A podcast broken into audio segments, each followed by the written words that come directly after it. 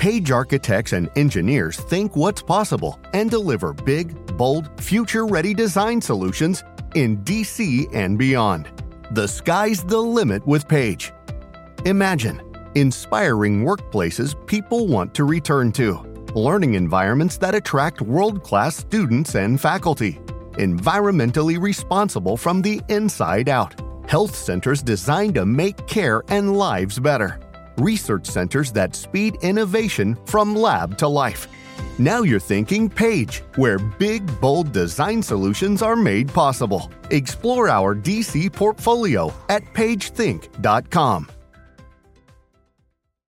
Sindrome di Capgras. Siete in molti ad avermi chiesto spiegazioni su questa manifestazione di psicopatologia, anche perché come sempre di psichiatria ne parlano tutti tranne che noi psichiatri e questo non va bene. Quindi oggi proprio uno psichiatra vi spiega questa manifestazione sintomatologica, la sindrome di Capgras. Che cos'è dunque questa forma di distacco dalla realtà che prende il nome dal primo psichiatra che ne fece una descrizione accurata e strutturata? Bene, in primo luogo vi dico subito che non è una malattia e tecnicamente non sarebbe neppure esattamente una sindrome, perlomeno nel senso stretto del termine medico, ovvero un insieme di diversi sintomi non derivabili l'uno dall'altro.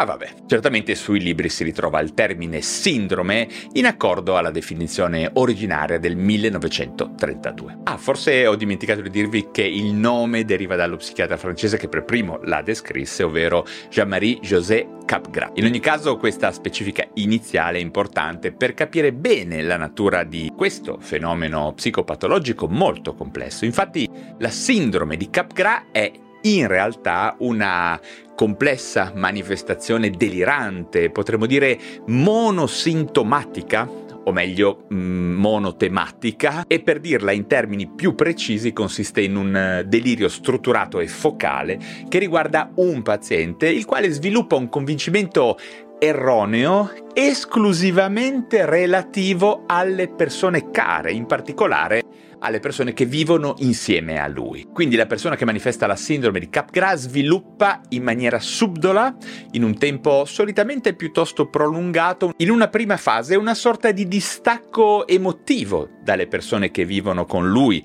solitamente da una persona che vive con lui, diciamo quella eh, principale, quella di riferimento, tipicamente il marito o la moglie e in ragione di questo distacco emotivo si instaura un lungo periodo di perplessità, di dubbio, in cui la persona viene invasa da un sentimento che gli antichi psichiatri tedeschi definivano di unheimlich, ovvero di non familiare, di angosciante.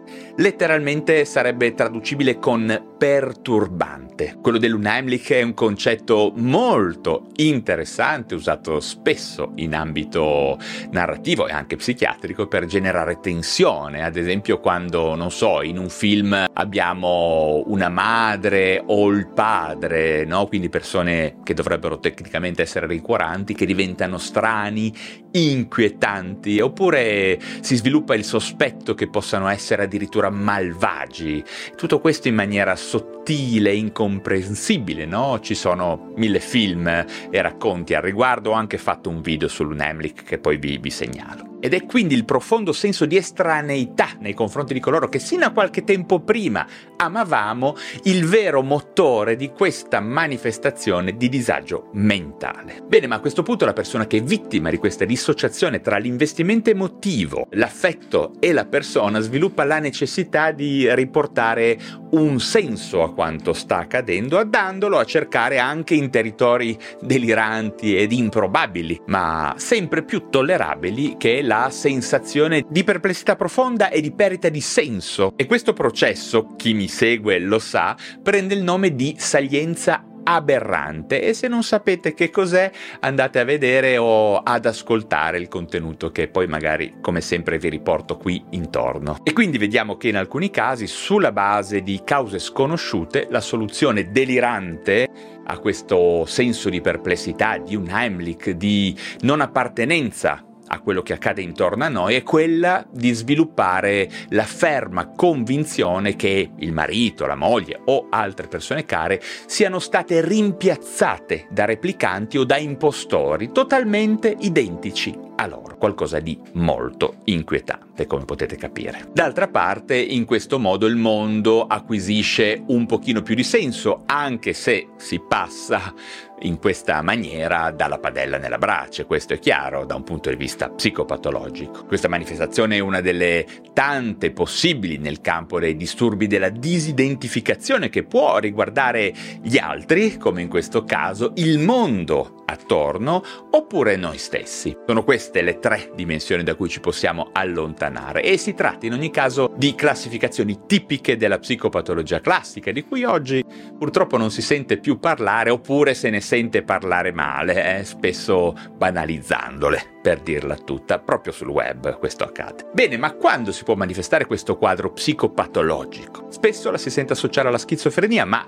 mediamente e anche secondo la mia esperienza clinica è più frequente nei gravi disturbi bipolari di tipo 1 e nella vera schizoaffettività. Quindi il fenomeno di Capgras è un sintomo di questi disturbi di base, ok? E non è come molti dicono, come molti sottointendono, una malattia a sé stante, un disturbo a sé stante. Non è così. E l'associazione a disturbi dell'affettività viene proprio perché, come vi ho accennato prima, la genesi ha molto a che vedere con una grave alterazione appunto dei meccanismi dell'affettività ed una dissociazione. Certamente la troviamo anche segnalata in alcune forme classiche di schizofrenia, ma per spostarci dai disturbi affettivi viene descritta soprattutto anche in alcune forme degenerative, ovvero in alcune forme di demenza, tipicamente nell'anziano. In effetti quando accade di sentire drammatici eventi di cronaca in cui il marito o una moglie, appunto molto anziani, uccidono il coniuge, beh, spesso il gesto aggressivo è motivato da un fenomeno di disidentificazione, di mal riconoscimento, magari covato per mesi o anni. Vale anche la pena ricordare che i poco precisi e incerti studi epidemiologici a riguardo della sindrome di Capgras indicano un rischio maggiormente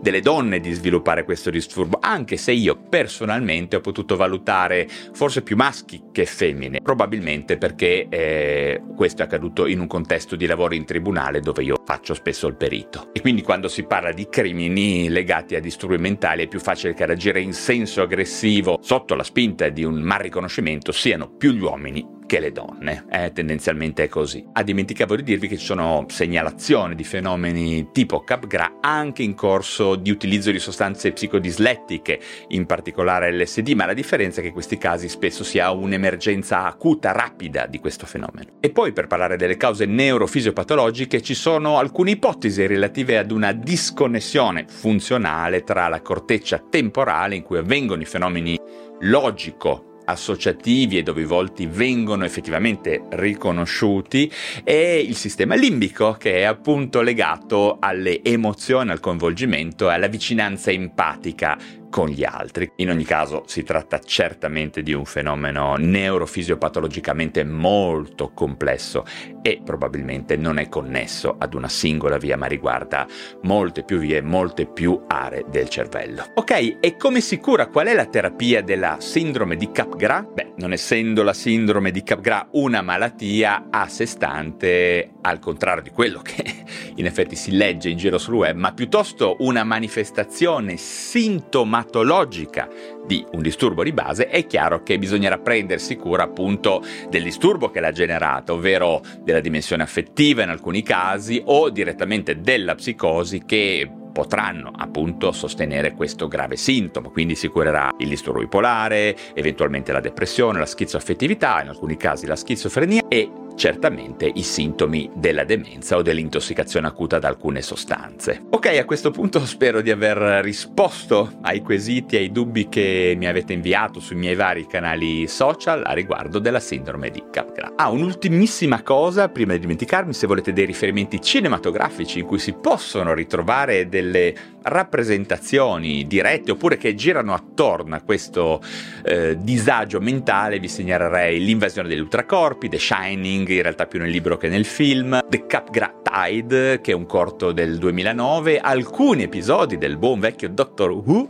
E un episodio, non ricordo il nome, della serie Black Box, ma poi ce ne sono indubbiamente anche altri nell'ambito del cinema e della letteratura. Bene, anche per oggi ho terminato, mi raccomando commentate e fate domande, se vi sono stato utile sostenete questo canale con un bel like. E se vi interessano la psichiatria e le neuroscienze iscrivetevi subito alla piattaforma digitale da dove mi state ascoltando. Ricordate anche che avete la possibilità di abbonarvi al canale YouTube per poter partecipare alle live esclusive per soli abbonati in cui potrete conoscere molto spesso personaggi interessanti e fare domande dirette a me e ai miei ospiti. Ma non preoccupatevi se non siete ancora abbonati che alcuni estratti di queste live, diciamo, private verranno poi pubblicate nel corso del tempo e rese disponibili a tutti. Ok, per oggi ho concluso, ma ci rivedremo presto per parlare di un nuovo argomento.